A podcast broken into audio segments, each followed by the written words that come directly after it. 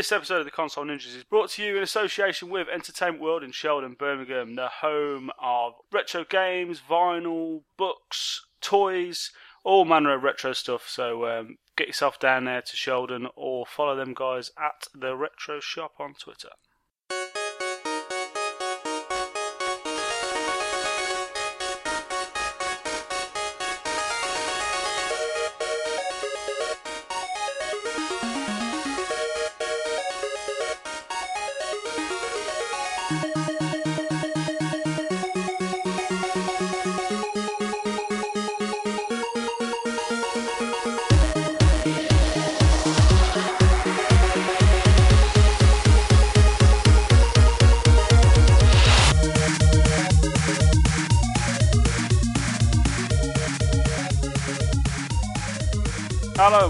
Episode 32 of the Console Ninjas podcast. I'm Jay Stokes and we've got a full team in today. We've got Will, Hello. Dash, Hello. Stu. All right. Here he is. Right then, um, let's get this on then, lads. Uh, we haven't had a full team for a little while. So let's start off with the usual scores, what we have been up to. Who wants to go first? I haven't been playing very much. No? No, I picked up Crackdown because it was free on Xbox Live Gold, wasn't it? Oh yeah, the, the game with gold thing. The game with gold. So for for people who are under the age of um, I don't know five who don't remember it, uh, it's like Grand Theft Auto but cel shaded, and you're a cop and you have to run around in cars and kill gangs, and it's all right. That's the first time you've played it, Dash. It's funny. I thought I'd played it before, um, and I noticed I'd only got one achievement from way back when. Um, but I remember playing it with my son. He was much younger then. Um, so no, I hadn't really played it on my own. So I played about um, 15 minutes of it, and um, yeah, it's fine. Just something to dick about with, really, isn't it? And and I think the only other thing I've really had a go of this week has been um, I've just started Mafia 2, which was on PSN Plus, and oh yeah, sorry, Mafia 2 and Need for Speed Most Wanted as well, which I've just had a little blast of. But I've only played about 15 minutes of them, so just again, no time for games, I'm afraid, this week. That's fair enough, mate. You're a busy busy boy, aren't you? you uh... Trouble with being a grown up sometimes, mate. We uh, we all have I this know. from time to time. So who has been playing stuff then? I'm sure uh, Stu's been playing something. Yeah, um, as always, I'm whittling away. Um, this week I've been playing Painkiller, Hell and Damnation, which came out a couple of weeks ago. Um, and it's a, a return to an older style of game. Basically, if you can imagine your Serious Sam, uh, Quake Arena style, just running about shooting hordes and hordes of monsters, skeletons and stuff. Uh, that's what Painkiller is. Uh, Hell and Damnation's a kind of best of HD remake kind of thing. Uh, the original was developed by People Can Fly, who went on to such games as uh, Gears of War Judgment and the excellent Bulletstorm. Uh, Painkiller basically was uh, a PC game only. Uh, it came out on the Xbox as well later on, but it was a slightly watered down version. Whereas Hell and Damnation sees the first game, the two expansion packs, put together in one big game and a reimagining of the story. The the story follows the main protagonist, who's a very kind of, if you imagine what the Punisher kind of storyline. Uh, he's out one day with his wife in his car. They have a car crash. Him and his wife die. Uh, the devil captures his wife and basically says, unless you reclaim 6,000 souls, uh, I'm going to keep her forever. So you go on a bloody rampage through the, the, the realms of hell, killing an assortment of baddies uh, to bring back your wife's soul, uh, because you're forever trapped in purgatory or limbo, you know. Uh, this is all story which is absolutely pointless, because in the game it's basically run, run, run, run, shoot, shoot, shoot, shoot. It's just great. A good thrash metal soundtrack goes throughout and um, I'm really, really enjoying it. Um, really nice touch was the collector's edition of the game uh, was only a mere princely sum of twenty pounds, and you get a stack load of stuff with it. You get the actual soundtrack and CD, you get the game, you get some art cards, the usual buff. But for twenty quid, it's really, really worth picking up, guys. If you see it out there, I'd probably see it for fifteen nowadays. But um, yeah, any yous had the fun of the painkiller? No, it's not even a game that's been on my radar, mate. This is the first I'm properly hearing anything about it. Uh, I'm more interested in your next game, if I'm honest with you, with your next, your next topic. Swanson, yeah. Um, well, obviously, because you and me had a, a, a duel, shall we say, at the time for this. Yeah, I was thought I was done with aliens, and this week I kind of saw on the dashboard that a piece of DLC had come out. and it was the last piece of DLC, and it was called uh, Stasis Interrupted. And I looked at it and I kind of went, well, it's 800 points, and I'm like, oh, I can't really be bothered paying that for an Aliens game. But apparently, it was single player campaign. After a bit of digging and looking and checking out stuff on the net, this is, if you, if you would imagine, this is Aliens done right in a kind of trying to save what was left of the soul. Um, I'm only about halfway through this, so this isn't comprehensive, but from what I've played, it, basically, if you imagine in the game how certain things have happened, like Hicks and stuff, this explains why Hicks is there, or at least why Hicks happened. It also explains why the Whale and Litani were on the Scirocco at the same time. Uh, why why when you when you wake up and stuff, why you fight them, why the humans are there and stuff, and also ties up a lot of loose ends. But at the same time, it kind of retains a horror feel, which was missing for the first game.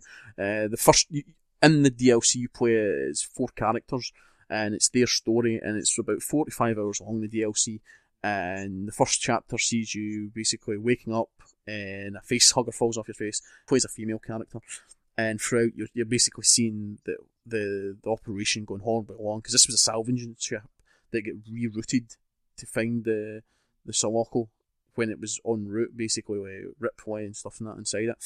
And through there it kind of starts to fill in the blanks and generally is a really decent go at what was you know but the problem is, it's come out, there's been no PR, there's no been no buzz, and it's just come out and it's going to die a death, I think. Although everybody I hear that's finished it and completed it says it's a hell of a good add on and it's the game that should have been.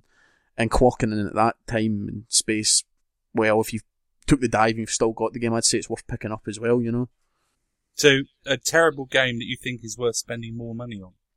If you listen, well, if, I don't know if you heard the special, but when me and Will were sitting chatting and stuff and talking about it, this kind of fills in a lot of the blanks we speculated on and stuff and that. And uh, like the first chapter, you, you maybe play first forty minutes without a weapon, but at that point you're running away from enemies and you're using creative ways to, to dodge things and stuff and that. And it, it takes on a whole kind of survival horror vibe to it instead of the bombastic "I'm a marine" going in because you're not a marine, you're a colonist. You're a salvager, you know what I mean? You're, you're not a super trained elite killer, you're just a guy you know. So it's definitely worth the um the playing, you know. Can I just point out for anyone who had an oh, an eagle ear or whatever, what did you call the company from Aliens this time? Weyland-Yutani. Utah, yes, Latani. If anybody remembers and listens back to the argument, we had the whole thing where on um, that you referred to him as Wayland Leylandi. Yep, yeah, yeah. that was funny. I, I, I'm going to get this written down for you, mate. Yeah. So you can learn the name of the company. yeah, it's the man can't say Wayland anything. I would love for another bit of DLC or something to come out and have you call it something completely different again. We could just have like the many names of Weyland-Yutani. Uh, Weyland-Yutani. Um, yeah, at the end of the day, well, I think uh, you're a fan, and I think fans will enjoy this. If you're not a fan, don't bother. But is doing the math in my head and checking out the price again. That you can basically get this and the DLC, the game and the DLC, just now for fourteen pound, give or take. So that's not bad when you get a big chunk of game that's okay and then good DLC, you know. So as I said, if anyone listens back, they'll hear one of my biggest bugbears about Alien Colonial Marines is the whole canon breaking stuff. And if this is going to repair it, it might go away to kind of being make me kind of slightly forgive the game a wee bit. But we'll see. I'm going to give it a shot a go, but I don't know. Fair dues. Is that um, all your games, Stu, or you got anything else to um, impart upon us? That's pretty much it. Right then, Wilson. Right. Um, first up, uh, non-game based. I went along to the big Glasgow comic quiz what was it? What was this about? Was it a quiz about comics? No, mate. It was. Uh, it was a ballet. It was a live ballet show. What the fuck do you think it was? the answer's in the title. This was a quiz run by the guys at the Big Glasgow Comic page. Good guys. Uh, I got I got to talk to them there as well. But basically, the first half of the day, the first well, I say the first half, the first three quarters of the day was like a comic mart and you had a lot of people who had set up stalls and were selling a lot of pre-owned comics and selling some like various levels of rarity. There was a lot of kind of homemade stalls where people had brought along kind of like really cool comicy stuff that they'd made. So that there was like, someone had brought uh, had had like a knitting stand, and the like, it was just all different things. Like they managed to, to knit a Batman kill, which was quite cool, or they did like little knitted like you know you know when you see them little knitted teddy bears that you get um, had did them with all the Avengers characters and stuff like that. Uh, the quiz was hard as nails, and I don't think I don't think it's for anyone who doesn't really read comics, because they did about six questions on movies and six quest- questions on like the TV stuff that used to come out, but the rest of it was all proper comic knowledge. But I think that's been spoke about a lot on on the website, and I think maybe they're going to look at that for next year and maybe maybe make it a bit easier for anyone else showing up. But I recommend anyone to come along. It was only a couple of quid to join in. Uh, The quiz lasted about two and a half hours, and it was a great wee night. Was it better than Comic Con? As in Glasgow Comic Con that we'd been to? It was ten times better than Comic Con because one, it was in a bar. It was in Walkabout in Glasgow, and so you had the um, drinks weren't they too expensive. You could get a pint for a couple of quid, and yeah, you didn't have to stay about all day either. Like I came for a couple of hours in the afternoon, and then buggered off and came back for the quiz. Hmm. You know, um, you were saying about uh, different rarities of comics being sold. Was there anything like ridiculous going there? Was there anything mega rare that was loads of cash going for? Not really. Um, they had certain things like you had the orig- someone had brought along the original run of um, Civil War, Marvel Civil War, and stuff like that, and that that was going that that was at quite a high price if I remember, and there was some other ones like that, but there wasn't anything like I don't know like proper old Superman issues that cost a fortune and stuff. It was fairly affordable for people like us. Like if you really really wanted it, you could have went for it. Do you know what I mean? Cool. Yeah. there was a lot of um, art, um, like big proper paintings that people had, had commissioned and stuff like that, and some of them were going for like a couple of hundred quid. But that was about the most expensive stuff there. I think it's interesting, isn't it? The way you referred to them earlier as pre-owned comics. That's just another word for second hand. It's- Yeah, Um, and yet the, the sort of annotation of second hand being just some junk, and yet pre-owned has this sort of cachet of um, of being something that you, that somebody else will want, and they'd be perfectly happy to have a second hand copy of something. yeah, it's it's the terminology into it just make it it makes it sound like something better than it is. But yeah, it's second hand doesn't hasn't bothered me. Pre owned, whatever. Do you know what I mean? Right, moving on. I don't have anything new to talk about this week, so I finished State of Decay. Uh, the ending was a bit rubbish. A bit. I mean, it, I know it wasn't a very story-driven game, but basically just ends, and it's like, right, that's us, bye, and there's, it doesn't show you anything that happened. So that was a bit balls, and I'm a bit annoyed at State of Decay. Why were you annoyed with it then? I'm a bit annoyed because I have all but one achievement, and I don't think it's going to be possible for me to even get the last achievement for it. Now, uh, once I finished the game, I looked and I had about four or five achievements left to get. I may or may not have watched a couple of YouTube videos to find out how to go about getting them. And I got everything except there's an achievement for wiping out five infestations in one day. Mhm. And I don't seem to be getting any infestations. I did a bit of research online. You know the last patch? Well, part of that patch was they put in to get less infestations because people were complaining because they were cropping up everywhere. And instead, I've now got to the point where I don't get any. So I can't get that last achievement. I've been turning the game on once a day and driving around my entire town, and I'm just not finding any. So I'm a bit, I'm a bit pissed off at that. I want to have it over and done with. To be the critic, but is it not a case of just because you know you just need them, can you know just load up a new game, get to a point and then just hunt them Aye, but- down? But you know what I mean? in order to get a guy badass enough to go around five infestations in one day, uh, I'd have to play it for a long enough time to get somebody strong enough, fit enough, with enough health, proper weapons and stuff like that. So I would probably have to play about seven, eight hours back into the game again, and I can't be bothered. I'm done with it. Do you know what I mean? As far as I'm concerned, State of Decay was a bit underwhelming towards the end, and I'm not I'm not happy with it. Might come back to it later to get that, but moving on. So, anyone who was listening last week will remember that um, I had to replay my, my way through the walk the original five episodes of The Walking Dead.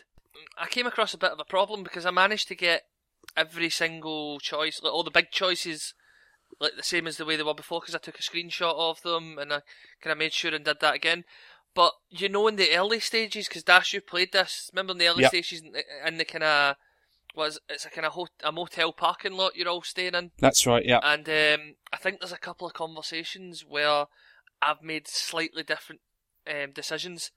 So I, I, seem to remember being the peacekeeper back then, and um, not particularly taking a side between Lily and Kenny, hmm but it would appear that I must have taken Kenny's side a couple of times because I did the whole peacekeeper thing this time and I got different reactions. So what ended up happening was going into the last chapter, Kenny didn't come with me.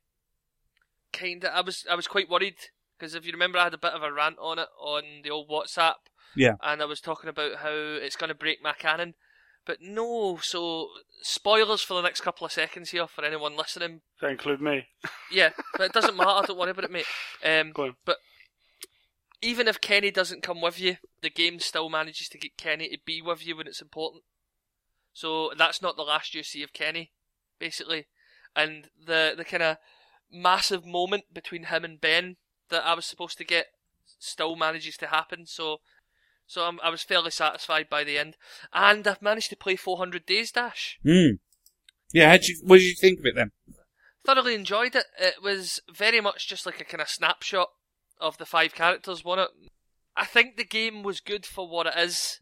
I've, I've heard a, a lot, a bit of negativity from people from it, saying it's a bit too short and it's it's a bit rubbish and stuff. But no, it's 400 points. You get five stories that all last about. What would, is it fair to say they're about half an hour each? I don't Dash? even think some of them are that long. Yeah, there's a couple of them are longer than others as well. Yeah. But yeah, it's a bit of a, as I say, it's a snapshot. It's letting you see who the the next five characters are going to be. Kind of, you kind of get the like the nice little bit at the end, which shows you all five of them together, Hmm. and it's just showing you where the where the series is going next, isn't it? It's not anything more than that. It, I think I did kind of expect it to be a bit more of a game than that, but I don't know about you, but I didn't feel as if there was anything actiony in it at all. I felt it was very dialogue heavy. The first one I played was the guy on the prison bus. Um, Yeah. and pretty much all of that was just dialogue choices, wasn't it? Yeah. Um, and then pretty much his story ended, and then it was on to the next one, and, and that one you might have had to have moved the right stick about a bit and select on a few things, um, and that Yeah. was pretty much that one done. Um, Yeah. So yeah, I mean, it, it was there were um, elements of the game um, as we ple- previously played, but um, yeah, they, but it was it was very bite sized, and so yeah, I, I sort of burnt through it in a couple of nights. I could have just sat there and done it, but I think I got a bit bored of it to be honest. Uh, as I say, mate, I enjoyed it for what it was. It took me a few hours, Yeah. um, on between Friday and Saturday to play it, and it's very much made me want the proper next season, if anything. I liked the kind of there was a couple of references to your original game.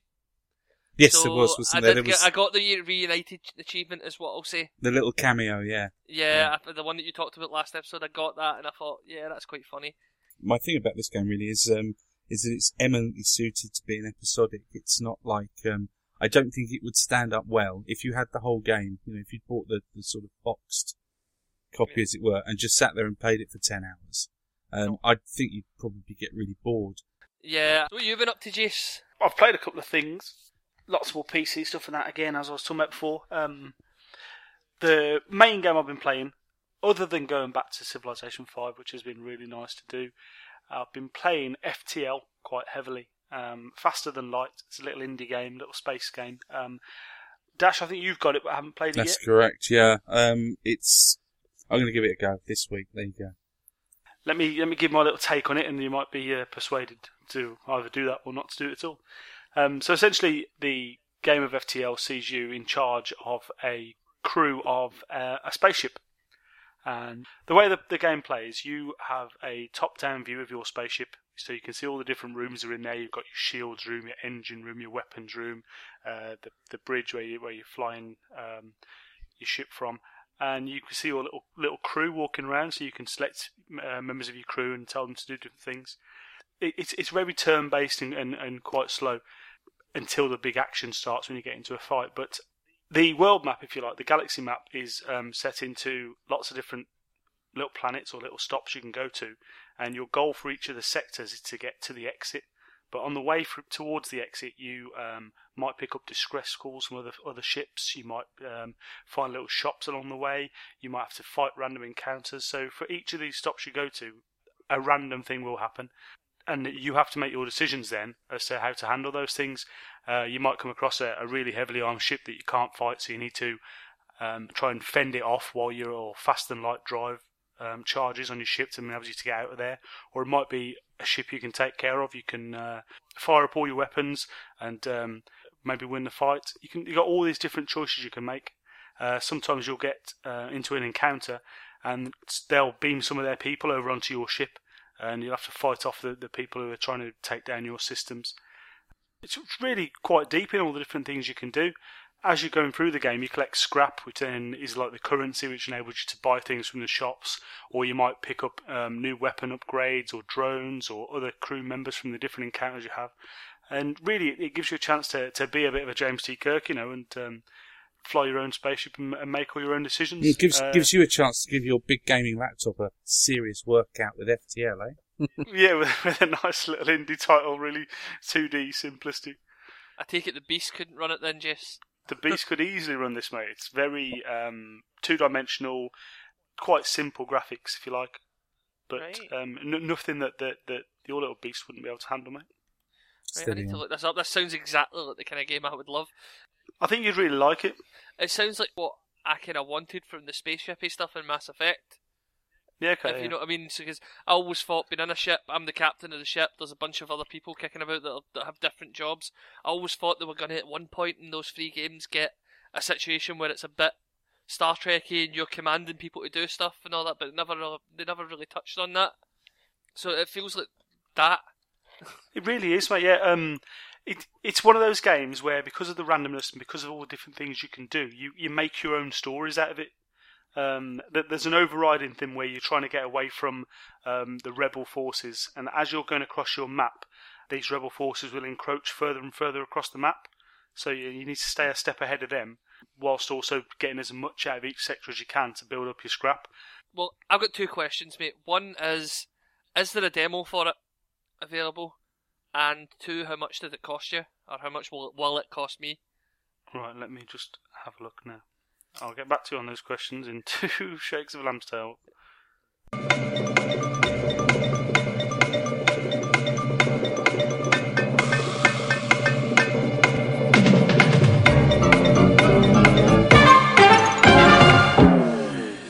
Okay, well, uh, currently on Steam, uh, FTL is six ninety nine, but it's one of those that's quite often on offer 'cause it's been out since like last September, so it's it's on offer on um, GOG sometimes, and also um, on it was it was really heavily reduced in the Steam sale and stuff like that. So it, it might come around. Just just keep an eye out, and you might be able to get it uh, for a decent price. If anyone spots it, give me a shout.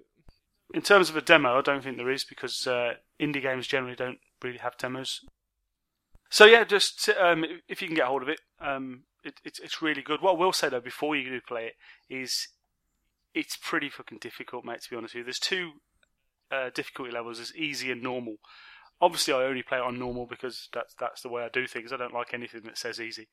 And if you go through the entire game, you've got eight sectors to get through, and then you've got to from that last sector, you've got to attack the mothership.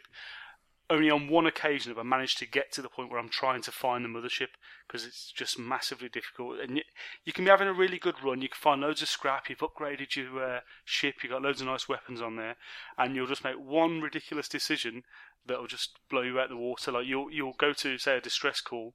You'll have a choice. Do you want to help the people on the station, or do you want to just pass it by and ignore it? And you say, no, I'll go and help them and then this massive ship will decloak next to you and uh, destroy you and blow you out of the sky. So it's, it's it can be frustrating like that, but also it's really rewarding when you when you do go through it. So yeah, uh, if you haven't checked out FTL, go and give it a go. It's um, it's a really nice indie game. And the only other game I really want to talk about at the moment is another indie one, but this is on iOS. Uh, I was turned onto this by Chris, one of the writers from uh, the same coin, and he had been talking about this game. I think he did a little feature on it on their website, and uh, he tweeted to me and said uh, this is probably right up my street. So the the game's called Bulletrisk. Uh, it's got by a guy called Justin Tell, um, who's at Cat Gone Crazy on Twitter, and it's kind of like a bullet hell shooter where you do, you don't actually do any shooting. The mechanic of it is a one finger mechanic. So at the top of the screen you've, you've got a bar, and at the bottom of the screen you've got a bar. The top one you tap that section, and it causes bullets to stream out from the top in random directions. Um, the more times you tap, the more bullets come down, which gets the screen busy. Then the bottom of it, a single touch, you get to move your ship left and right to avoid these bullets that are coming down. So you're creating the bullets and avoiding the bullets, and it's very much a risk reward thing. So if you really bash away on the on the top thing, get loads of loads of bullets coming down, you you're going to make it obviously more difficult to avoid all these bullets, and you have like three shield points. So each each time you get hit by one of these, one of your shields will go. But if you can keep avoiding all the bullets, then you get a multiplier, and eventually from that, it's only a minute long each time you play. Um, it multiplies your score by your shields, by your multiplier to give you final score, and it was just right up my street. I played it for probably the first hour, and by that point, I was just chasing the score of the guy who made it. Um, he tweeted me his high score, and uh, I'm chasing that now. But he must have had a really good time to play that one. I'd say he's uh, he's got a wicked score there. Um, but I think it's uh, a 69p game, so it's not very expensive, and uh, well worth a little look if you're after uh, a new iOS distraction. Excellent, mate. Um, it's been a while since we spoke about anything iOS. I kind of miss it. It a bit. has, mate. Yeah, I think um, I've, I've found that iOS has been a bit lacking with decent indie releases. Um, we're still waiting for things like um, Fist of Awesome and uh, other games that were on the radar which haven't come out yet. But anyway, yeah, it's it's nice to uh, get a new distraction on the iOS. So if anybody else spots any games you think we might like, um, always make sure you get in touch and let us know. Uh, I'm really dying for something to play on iOS at the moment. I think I've probably not been iOS focused because of the 3DS. Yeah, But ever since getting rid of Animal Crossing, which I'm sure some of you will be happy about, There is a god. uh, ever since getting rid of that, I'm looking for something else to take up my time until Pokemon. So someone give me a shout. I think you should point out, Will, exactly why you've walked away from Animal Crossing because it did make me burst out laughing. I think you sh- you should share tell with the the world. story. I've not heard the story. Do tell. I got rid of Animal Crossing because I hadn't played it for about three days, and when I came back to play it again, my town had turned to shit. uh, it's, it's because of the whole um, always on thing to it, uh, having to having to maintain it every single day. I Persistent think it's for me world, anymore. Yeah, I think I'm done with it, so I got rid of it. It just doesn't ring your bell.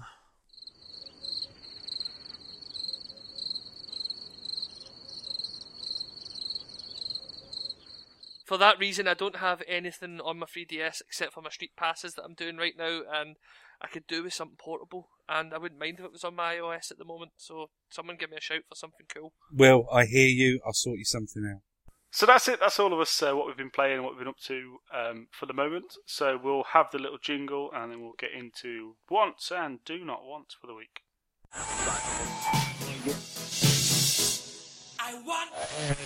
Ten dollars was I do not want. Fine. I like the wee guy that goes, "I do not want." That always makes me laugh. so once then, who has got a want for us this time round? So I'll kick us off today, and what I want to say is, what I do want is, uh, Square Enix have said that they are already working on a Tomb Raider sequel. Now I was worried about this because after the the Tomb Raider kind of reboot, reimagining, whatever, earlier this year, and the whole complaints that it hadn't sold enough and stuff like that, so I was worried that they weren't going to go down this route, and it seems like they are. And the exciting thing about it is they're also bringing out a comic, and you know I like dabbling in my comics, so A new comic because what Tomb Raider's been quite a, a kind of ongoing comic because I know she's had crossovers with Witchblade and stuff. Aye. Well, this is a brand new one. This comic is supposedly takes off directly after Tomb Raider, so they'll be on the same ship at the end. Uh, it should take place after that conversation, and the last issue of it will link up comfortably with the the very beginning of Tomb Raider. I'd imagine it won't be Tomb Raider 2, whatever they call the next one, but it will link up directly to that. And listening about the new game as well, what they've been saying is that it's not going to take place on one island this time. It's going to be more of a kind of globe-trotting adventure. So I'm quite interested in that as well. Using this, hopefully, if they use the same kind of the same kind of climbing mechanics and all that kind of stuff, that would be great to see it used in different areas and stuff. Anybody else interested in this? Yeah, definitely. Carry on Tomb Raidering. That's what it's going to be called. I think, um, no, I, I really look forward to it. Um, I love the first one. What can I say? I'm still angry that I never got any, um, any sort of DLC out of it beyond maps for multiplayer that nobody really wanted to play very much. Yeah. But um, yeah, so bring it on. It's been a couple of years. Yeah, it'll be next gen only, won't it? Of course. Yeah. Oh, sorry, I forgot to mention that. Yeah, the, the development for the next gen, so it won't, I don't. I doubt we'll see a copy of it on 360 or anything like that. Yeah, it was, it was a very pretty game on 360 and, and PS3 anyway, so it'd be uh, be good to see what it looks like next time as well. Yeah, I'm excited about that. So, who's next? Stu? Right, a couple of weeks ago, a couple of weeks ago, uh, on Virgin Media, a new channel appeared on the horizon. Uh, the new channel in question is Ginx TV, um, which is a 24-7, seven days a week, constant, no ads, games channel featuring reviews, previews, best of, top 10 lists, the top 40 every day, um, and lots of different, just general gaming goodness about games that you want to play and games you, you, you want to care about. I was at an event two years ago when this channel was first announced uh, by the, the, the producers of the show, and at that time it was announced that it would basically be launched that year. But two years down the line, we finally have it, and it is really it is a kind of thing to watch while you've got a bit of downtime or you're, you're bite, grabbing a bite to eat. It's really, really enjoyable. I know I've turned uh, yourself, Jay, and Dash on it today, um, and I don't know what your views are on it. I really liked it. I I, um, I wasn't aware of it. and finger on the pulse as always. But yeah, you told us about it earlier on, and I uh, threw it on, and it was halfway through the, the top forty show. I think when I, when I turned it on, that was pretty interesting to hear um, about you know games that you've played. Like the, I was I was, I was listening to a bit about Skyrim, and um, that t- tempted me to go back and play some Skyrim actually this afternoon. Um, I also watched one of the shows, uh, the Blurb, with uh, the very lovely Lucy James on there as well. Um, that was really good. Uh, nice little show. It's it's nice to have gaming on TV again. I know uh, Dash isn't quite so uh, doesn't have quite the same opinion on it. It's it's it's about sitting down in front of a TV to watch a program about games. I get all my news and I get all my um, game television, if you like, from the internet. I get it from game trailers. I get it from a number of sites. I mean, Ginx isn't anything new. I think it's been around for quite a while. Um, I think it was it was sort of they had shows that were sort of ran on Challenge TV, didn't they? I think before. Yeah, the Blurb runs every Monday night, um, and they also did like an E3 special on that. But this is like them basically fully branching it and stuff, you know. But my question to you, Dash, is what's your go-to channel if you sit in front of a TV? What, what, what's just your what do you do when you wake up in the morning? What channel do you put it on? Do you put it on like news channels, or do you put it on like this Well, when I get up in the morning, right, I, I don't know. uh, I have a shower and then I go to work. I get dressed between the having a shower. Is the right answer. go- I don't get That's- up that's a- to that's a- sit down in front of the TV. Things must be very different in Glasgow. Yeah, well, I get up and I put on the, the, the I put on Ginx, and then I'll go for a piss, and I'll watch a bit of Ginx, and I'll go for a shower, then I'll watch a bit more Ginx, and I'll have my breakfast, then I'll watch a bit more Ginx, I'll get ready, and then I'll watch a bit more Ginx, and I'll go to work. Are you up, are you up at four a.m.? I think I think you're getting up a bit too early. yeah, I think Dash, you've uh, you've taken the question in the wrong manner because uh, Stu clearly has a job where he starts a bit later, so he has time That's when he wakes true. up to watch TV, which some people do. But- um, I think Stu's getting that when you're sitting about in the fa- in the in your flat and you're you're just looking for something for maybe half an hour, whatever. Do you chuck on the TV? What, what Um, channel I would you put it wouldn't? What would you do? Watch telly. Um, I would probably stick No. Netflix or game trailers on or something. That probably explains um, your thoughts on it then, Dash. If you're not the type of person to sit and watch TV anyway, then clearly you're not going to be the kind of person that's behind something like this. My thing about this is more the fact that it's only on Virgin Media, and some of us live in areas where we don't have access to Virgin Media. Do you know what I mean? It's not even it's not even a choice thing. I just I can't get Virgin Media in this building. If if I'm honest, we have we have Virgin Media at home. I've got like big package and and the HD box and everything. But um, it's um, Disney Channel and Cartoon Network and Nickelodeon are pretty much the only channels that are on in my house. yeah, See, the the thing that Ginx TV does for me is gives me a reason to put the TV on because I don't think I've turned my V box on to watch anything on TV for probably a month, maybe two months. Although I'm paying out loads of money for it, I don't watch TV because I, I do these things, watch Netflix and stuff like that. But this has given me a reason now to turn it on and and, and to watch a bit of uh, Mhm. games on the telly. Yeah, yeah, I understand. sounds good. It's Though one I'd of love those to get. it, it appeals to it appeals to you if you've got a need for it, and if you don't have a need for it because you've got your other ways of getting entertainment, then so be it. But uh, it's nice to have the option. Yeah, I'm definitely going to go and have a Yeah. look at it anyway. I see it's on BT on demand as well. If people have BT, Yeah, and the thing I found as well, well, well being less than a month old, me and a few of the guys, uh, listeners and that on Twitter, I know uh, Welsh Benno and uh, Terry, you do World, uh, Year of Shame Challenge, we were sitting having a wee chat, and it so happened we linked in one of the presenters, Adam Savage, who presents the the hour, which is like a kind of play the first hour of a game. It's kind of quite funny, quite jovial, quite light-hearted show. And uh, he was having a, a, bit of banter and a bit of chat, saying how did we find the channel, how were we finding it, and it wasn't like they're like, oh, we're an elitist group. They're basically like, if you follow Lucy as well, Lucy's brand new. You know what I mean? She'll if you ask her a, a general question, she'll generally talk to you. You know what I mean? So the guys on the channel are decent, like all-round gamers. You know, they're not like elitist kind of people. So I think it's only a strength to the channel. And we're only been a month old. It, will come to Sky at some point. It will, you know, I mean, it's just it needs to find a its home and then grow legs and kind of hopefully go into bigger, brighter things. It'll be interesting, but because apparently they're going to do really heavy coverage of Gamescom, which will be the first event since the channel's been live. So I'll be interested to see how they handle the Gamescom side of it because I think that'll be that. I think that to me that seems really appealing. The fact I can switch on the TV and see footage for Gamescom on my TV while I'm eating my breakfast. You know what I mean? Instead of having to go and get my phone or go on my laptop and stuff. You know. Aye, definitely.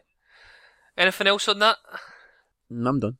Right. Okay. Well, um, we're recording on Sunday night, and just about two hours ago, um, they unveiled Peter Capaldi's new Doctor Who, and as a lifelong fan of the show and someone whose probably earliest TV memories are of the Sontaran experiment from about 1974, um, I'm obviously thrilled to bits with the choice. Absolutely fantastic casting.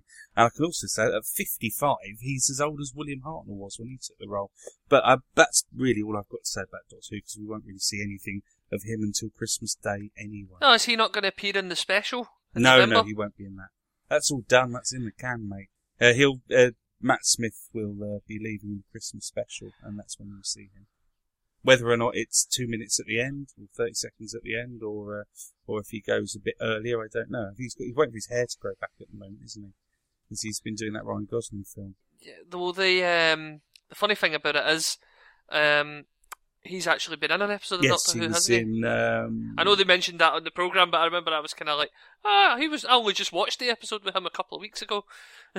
Yeah, Fires of Pompeii, wasn't it? Yeah, and I'm also hearing he was because I don't watch it, but I'm hearing he was in an episode of Torchwood. He was as in well. a whole series of Torchwood. He was in the Children of Earth, the good series of Torchwood, the third series. I can say that. Um, the episode of Doctor Who that he was in also had Karen Gillan in it before she became Amy Pond. So that'll be an interesting one for people watching Yeah. back then. So anyway, I'm I'm I'm thrilled. I also know that he's a a lifelong fan of the show. He used to pester the production office um, in the early '70s and get sent scripts and stuff. So um, so uh, it's good to have another big fan of the show on board. Now I I like to see an older person. One thing that really bothered me, I think, about Matt Smith is the Doctor should never be older than me. Um, and um, no, should always be older than me. Uh, and Matt Smith wasn't, so that distressed me.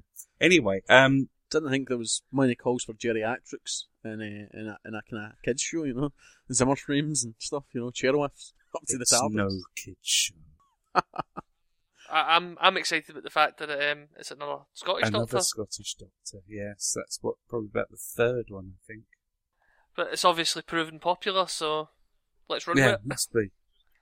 It's just because they're cheaper. I think that's right. they just they just pay me buckfast. Yeah. Um, the other thing I wanted to talk about was um, Summer of Arcade, which is a bit of a one. Um, that's coming up. Oh, starts in about three days' time. Um, so this Wednesday, um, the first of four games uh, that will be released weekly on XBLA will be coming out. Um, so the first one is Brothers: Tale of Two Sons, which I know a lot of people have probably seen. It's kind of like a twin stick shooter, isn't it? But without any shooting. So you control Twin two stick characters, uh, and you move one with the left stick and one with the right, and you have to kind of use them together to um, uh, to sort of solve puzzles and so on, uh, and um, uh, and have a nice brotherly thing. It has a bit of a rubbish title with uh, Brothers: A Tale of Two Sons, but um, yeah, I'm looking I'm looking to pick that up in the week actually.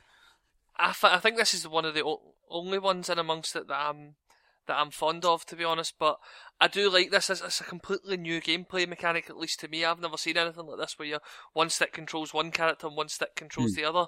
That, that uh, and on that note, has anyone seen the really cringeworthy um, video they put up of them explaining why it can't be played co-op? No, no. What? What? Mm, Because it just doesn't It- work It's that quite way. funny. It's, it's it's funny in a European kind of way, but basically it- it gives you a visual demonstration. It's the guy who kind of made the game is sitting, and he asks someone else to come over and to explain why, and they pick up a shoe, and he says, "Do you fancy helping me tie this lace?" And it's like they take a lace each, and the two of them are trying to tie a shoe together. and it's just totally cringe-worthy, but quite funny in its way. I'd recommend anyone look out for that. Well, I was going to say this game has been developed by Starbreeze, who are like masters that their art. I mean, they did Riddick and they did um, Syndicate and stuff. And the thing that I'm hearing from it heavily is there's some fruity Swedish director involved in it, and I'm pretty sure the video you speak of, the guy who is in it, because this was also in Ginx, odd enough. Um, it's like they were arcing back about how this is going to be one of these games where a director's taking control and how in the past like Spielberg tried things and other things and this guy's going to take control of this project and he's been there all the way through it and it's going to be like one of these meldings, a great game developer and a great director coming together and hopefully this will be one of these really special moments, you know. And that's what I'm kind of interested in seeing.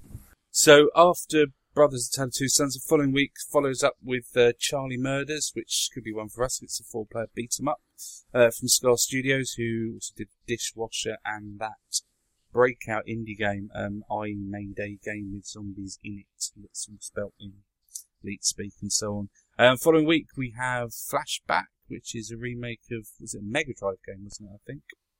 It was yeah, um, Flashback, also called Another World in certain parts of the world. Um, that was a good little game, actually. I don't remember it at all. That that's not that was my um, my uh, my Game Void era of Mega Drive. So um, so what happened in Flashback? It's very much uh, precision jumping, so it's platformy, um, platform adventure sort of game, but it's very much precision jumps and um, stuff like that. that It's- might be up it's my quite street. good. Yeah. Uh, if you're interested, the original just celebrated its 10th anniversary, and on iOS and Android you can download the 10th anniversary HDified version. No, the this one, but the original, original version. HD oh, right, okay, I might have a look at that. yeah, um, because I downloaded it myself at the at the time, but I think it, it cost a few pounds. But it's really good to sit and just go back and play it. And although it does, it, they've made a like the art style. Although back then it was quite limited, they've kind of made a point, and it looks really stylized now because it's in HD and stuff, and they've obviously tried to make this heavy polygon face and stuff, and that it's, it's quite nice Mm. looking, you know. So definitely worth a revisit. Okay, and then the final Summer of Arcade game on August twenty eighth is uh, Teenage Mutant Ninja Turtles. Again, something that doesn't really Heroes in a appeal to half me shell. because I was too old for them when they came out. But um, uh, this is uh, this is a new game, I think. Ah, right. No, I don't like the new turtle style. I don't like this whole, um, like kind of CGI turtles and stuff like that. I prefer. No, this is like uh, Turtles in Time. Did you play the remake of Turtles in Time, the kind of four-player scroller kind of Streets of Rage game? I loved Turtles in Time back in the day on the SNES, but I never played the remake of it. So this is this is pretty much like that then.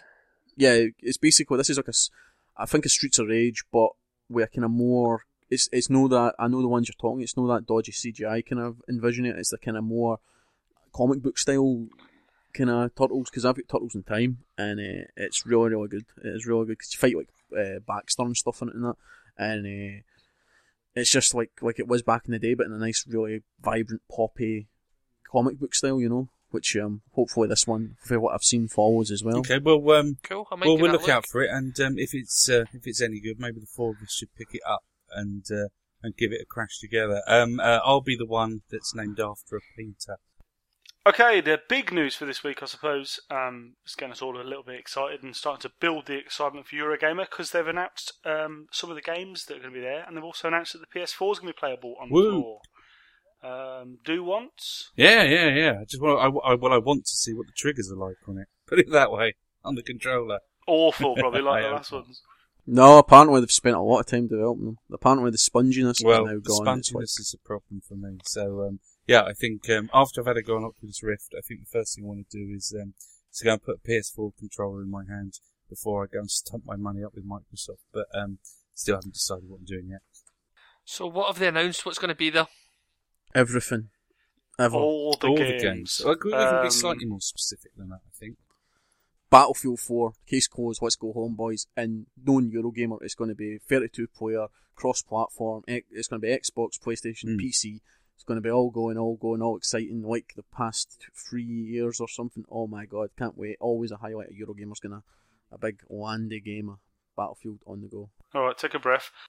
Yeah. Um, well, Assassin's Creed 4, uh, for me, please. Um, having watched that, Me too. I'll I'll stand beside you in the queue for that, mate. did no you see problem. that 30 minute overly long um, preview of it? I just thought it was fantastic. No, because I don't like them. I tend not to watch them. From being given a mission, running across, uh, running through this town, going after this guy, uh, to jumping on the ship, to going out, to taking his ship down in the ocean, to diving off the boat, to go and pick up a treasure map, to getting back in the boat, uh, through a storm, to go to an island, to go and find this treasure, and to go and stealth take down a load of bad dudes. Oh, it was fantastic. All seamless. Anything else? Anything I would like? Some big ones for me that that are out. The crew is going to be on the show floor, um, and this is the game when I re- watched the trailer the other day. Um, forced me to go and pre-order my Xbox One. So that's a massive. So that's for. Um, Ubisoft's um, persistent driving game, isn't it? Yeah, it is. Yeah, um, driving around in groups together. Uh, at the end of the trailer, it zooms out um, from your car to your group to the city to the whole of America. So I don't know if they've got designs on having an entire country to drive around, but that'd just be ridiculous and amazing. Why not think big? Think big. But whatever it is, it's, it looks fantastic, and um, it looks to me like it's going to have all the good bits of Burnout, and hopefully they won't mess it up like the old uh, Most Wanted did last year. That really upset me after Eurogamer. Yeah, don't we don't talk about that, Jess. New, the new Need for Speed Yeah, Need for this year, Speed Rivals is there as well. yeah, Rivals is there. Hmm. which looks, looks really Can have a nice. look at Batman as well. Maybe we get a bit of co-op on that. That'd be quite good to have a look at. There going to be any Pokemons there? Um, no, no, no Pokemon at all. Apart from, apart from your cosplay as Charmander, which we're very much looking I would forward cosplay as Snorlax, mate. See, the one the one thing I've took for this is uh, on the list that's been announced. Basically, there's a lot of next gen games. Although the PlayStation 4's been announced, they've not announced the Xbox because they're holding the Gamescom. But out of all the list, there's a because it's all next gen. I'd be liking to see what the divvy of the, the consoles is. Are there going to be more Xbox demoed, or are there going to be more PlayStation 4 demoed? If you know what I mean. I imagine Sony will have a wee stand, Microsoft will have a stand, but then like like the the the the, the, what- the third party stuff, how's that going to be divvied up? I suppose that's something that doesn't really bother me. Generally, I mean, I don't know if you noticed, but like the Assassin's Creed last year was half of them were on the Xbox, half of them were on the on PlayStation. You might see a bit of that PS3, going on. But I'm saying that as a good thing because basically, I imagine that there'll be quieter games, and the quieter games you're still going to be able to go over and get a bit hands-on time with the hardware. You know what I mean? So it's like no, this kind of like oh, it's in a glass panel, only five people can play it. You'll be able to maybe get a good bit of time spent with the PS4, and then maybe get a good bit of time spent with the one. And I think that's a great thing because basically, I'm not pre-ordering until I get a bit of hands-on time at Eurogamer, and then my money's going down. But until then, I think it's a great thing. There's going to be so much on display, and we'll see how it goes. You know. Hmm. Elder Scrolls Online as well for Skyrim addicts such as myself. That'll be there. Good to have a look at that as well. Mm, yeah. Yeah, I'll probably just hang around there for the rest of the weekend. And um, Lego Marvel Superheroes as well, which looks pretty decent. You like that sort of thing? It's one I love it. Kids will let me have. Not a lot else. Yeah, just just waiting for other stuff There's, there's out. loads yeah. of good stuff, and, and obviously this is just the Yeah, first yeah. wave, isn't it? And there's going to be loads more. They're obviously uh, doing all the the Rezzed area again, so lots of indie game stuff being there as well, which you know we love. Um, they did say they're going to give the indie people a bit more space this time because you remember me moaning last time about uh, Yeah. the indie bit all being squeezed into a little tiny corridor, and the same again at Rezzed. Uh, It was just because of you. say- well, I think it is because of my feedback, mate. That, that, that they're changing it. Um, also, the retro area is being expanded this time as well with pinball tables. Um, Oh god, so people can find you there then, Jess? yeah, you you will find me there once I've played a couple of uh, next gen things. I shall be mostly playing pinballs. yeah, you know how to to do. do it. Good for a challenge, though, mate. If we don't do some challenges between us, pinball's always a good one. Yep. Oh, and Will, there's going to be four of us for the Tetris challenge this time round. I need a rematch after last year. But generally, lots of good stuff coming, and uh, the the excitement's starting to build. I'm I'm trying not to peak too early with the excitement, um, but really interested to see what else is going to be there and uh, get our fingers on some nice, lovely next gen buttons. So it would appear that I'm the only one who is has anything to moan about this week. Good. Either that or else no one looked for any do not wants. Good. Come on. One of these things may or may not be true. Go on then, what you got? I do not want to have to do any more work. Mine's just fairly simple. Um, I do not want more Kingdom Hearts. Now, not to be confused here, I am excited about Kingdom Hearts 3, but the basically Square, Square Enix have just come out and said that Kingdom Hearts 3 will not be the last in the series.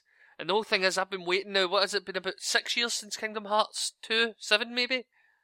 Yeah, But I've been waiting all this time to see the bloody end of the season, series, and I don't know if they ever spe- specifically said it, but I'm pretty sure I remember think, uh, at least thinking it was going to be a trilogy.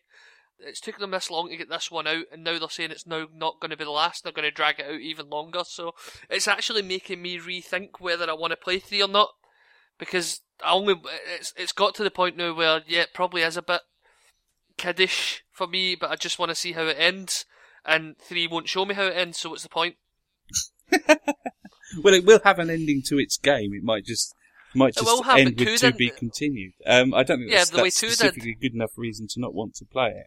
Um, I don't want to play it because I'd rather play Final Fantasy and I'd rather play Disney Infinity. I don't think that mixing the two together um, is any good. I I bought the original. Um, it was PS2, wasn't it? I've probably still got it downstairs. Actually, the original Kingdom Hearts. Um, I don't think I ever finished it. I just got bored of it. I, I didn't think it was.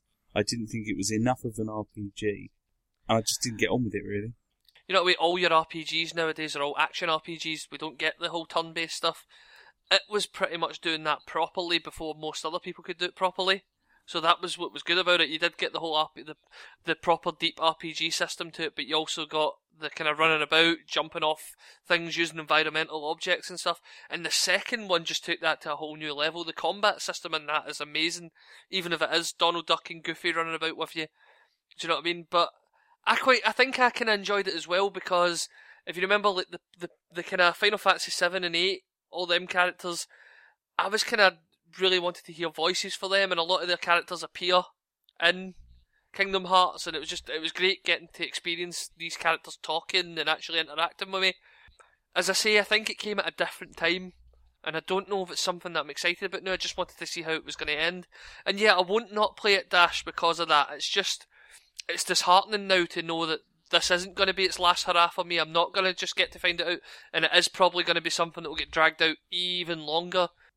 You're going to end up be sitting the, the time between the first and the, between starting the story and ending it will be like 15 years or something by the end of it. Yeah, it's a fair shout, mate. That that's all. Just the fact that they've already put that out there kind of makes me a bit less excited for free, and that's all. Coolness. Right.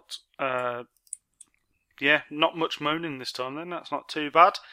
So, drawing towards the end of the show, but for a change, we've had some questions. You know, we like questions.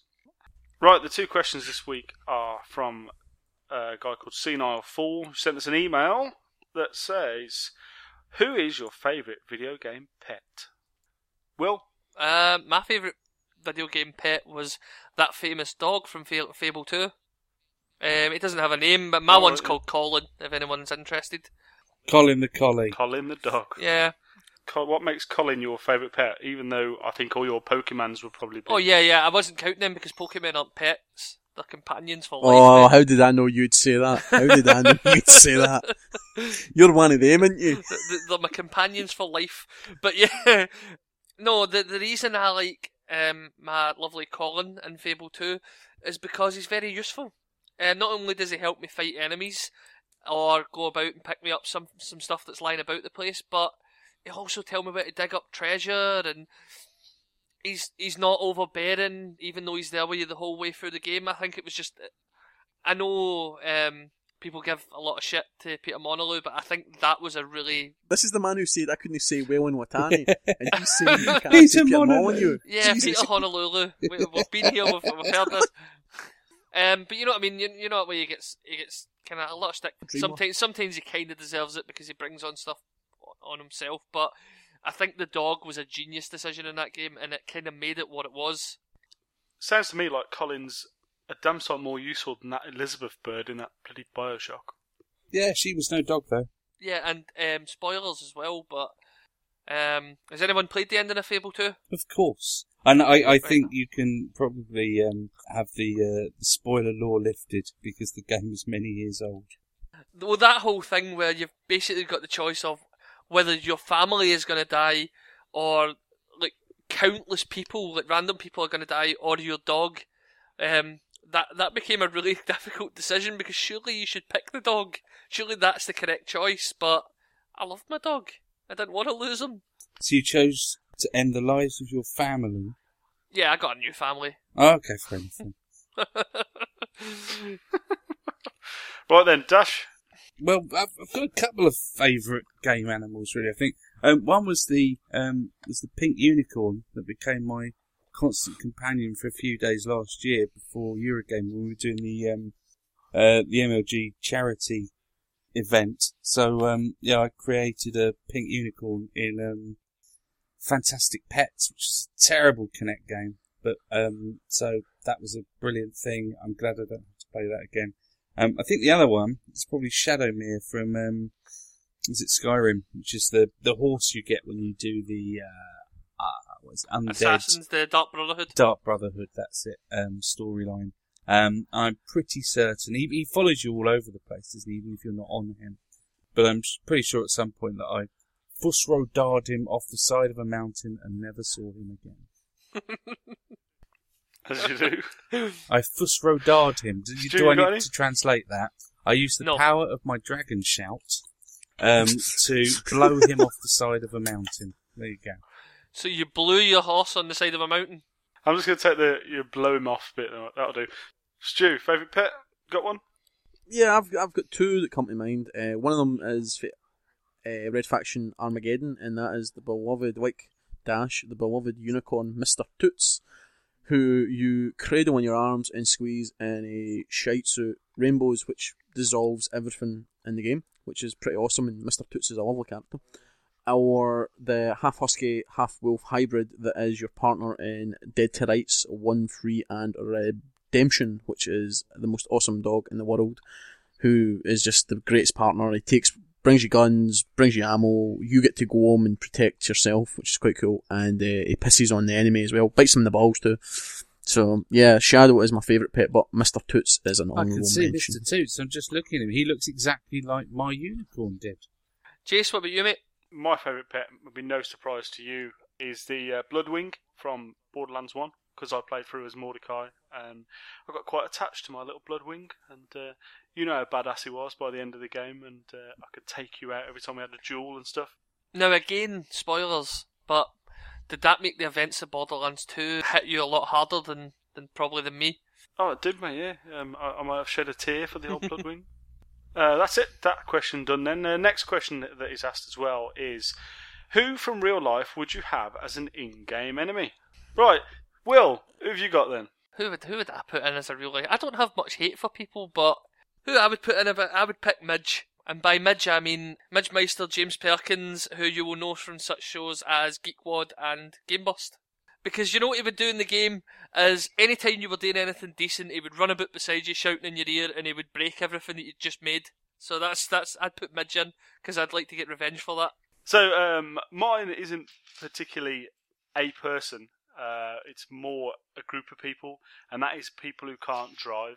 It's very often that I'm driving down the road and somebody's driving like an ass, and I really wish that I was in a game where I've got rocket launchers or miniguns or something on my car to blow these people out of the way. So uh, that'd be my mortal enemy: people who can't drive. I- I just think Jews get road rage. You know what I mean? I want miniguns on my car. That's a I bit fully admit road it. I ragey. fully admit it. Would you like a few red shells when you're driving home from work, Jace? No, I'm more like a burnout star, mate, where I want to um, just ram people off the road into things. I just get the if image I of could get some takedowns on the way to work, it'd be amazing. I just get the image of Carmageddon. Go on and Dash, what you got? Okay, well, not so much an in-game enemy. He says changing the rules of the question slightly. I'll take you three with me. We're in Left 4 Dead. There you go. In real life, right. I can probably run faster than Will at a push, so I probably last slightly longer. Pushed downhill. Um, I'll leave it at that. I think that would be good. So basically, you can outrun well, you'll survive. I'm a fast runner when it's time to get him for dinner, but Yeah, probably a very fast runner if you are dinner. There's that as well. Go on, then, Stu. Finish this off. What you got? Um, I just put in gaming hipsters. Just those guys who are thinking they're part of a clique, like JRPG fans, Nintendo fans, just all the kind of hipster cool Battlefield kids who fans. walk down in COD and stuff. You know, So uh, hopefully that was uh, good enough answers to your questions, and thanks for sending them in. We've also got a review this time round as well. We've got a review off a guy called Lewis Ollie. He said some very nice things on the iTunes for us. So uh, thank you very much for that, and uh, we do love the reviews. So if anybody else has got any more questions, reviews, or anything, any sort of feedback you want to send to us, please feel free to send them. You know where to find us on the Twitter at console underscore ninjas, on the email console ninjas podcast at gmail.com, and a big thank you to Dash for sorting out our Facebook page and giving that a bit of a revamp. So you can always get us on the Facebook page as well now. It's going to be a bit more active and hopefully we have some more content. Yes, on please shortly. come like us. Yeah, give us some of them likes. Give us some thumbs up or whatever. Give us a poke or whatever it is you do on Facebook. That's these old days, don't. Facebook. Do we still We're cool. poke? I don't think so. No, we don't poke, but remember to hit the share button as well. we don't poke. It's been a while. Yeah, like us, share us, and do whatever you, you will with us. But, We uh, stab, but we don't poke. So that's it. Everyone, have a good time. Uh, enjoy your gaming. Get us involved on any co-ops or anything you want to get us involved. Ah, I'm talking bollocks now. I'm just, right, I'm just gonna go. Bye. Bye. Judges. Bye. I'll, I'll cobble something together.